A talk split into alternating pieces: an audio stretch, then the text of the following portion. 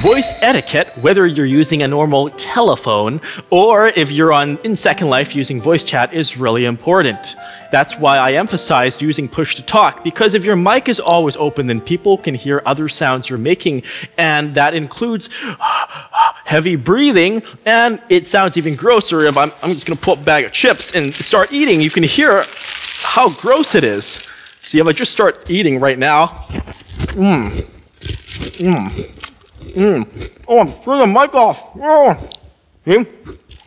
Now, other people can't hear me because remember the voice waves aren't going up. Always check your mic, check your head right there. Mmm. Sorry, let me swallow this. Oh, crap, no drinks. Anyway, let me swallow that and continue. Etiquette is really important. So check your, vo- your, your input level. Make sure that other people are hearing you clearly, but you're not too loud because that's really painful. Right here is the master volume controls too. If other people and on average are too loud, or if in-world sounds are too loud compared to voice, you can turn voice all the way up and you can move other sliders down. So you can just feel free to drag those sliders and the master volume controls all of the below. It's just right there. Collapse, expand whenever you need it. These controls are nearby.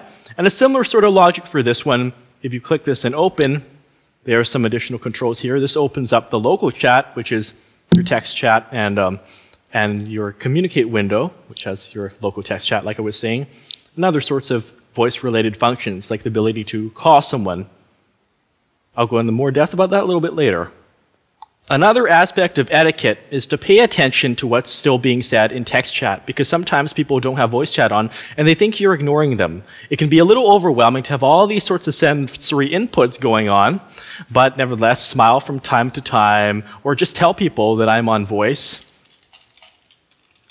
Whoop. And then, you know, communicate. That's what it's all about. Like the button says, communicate.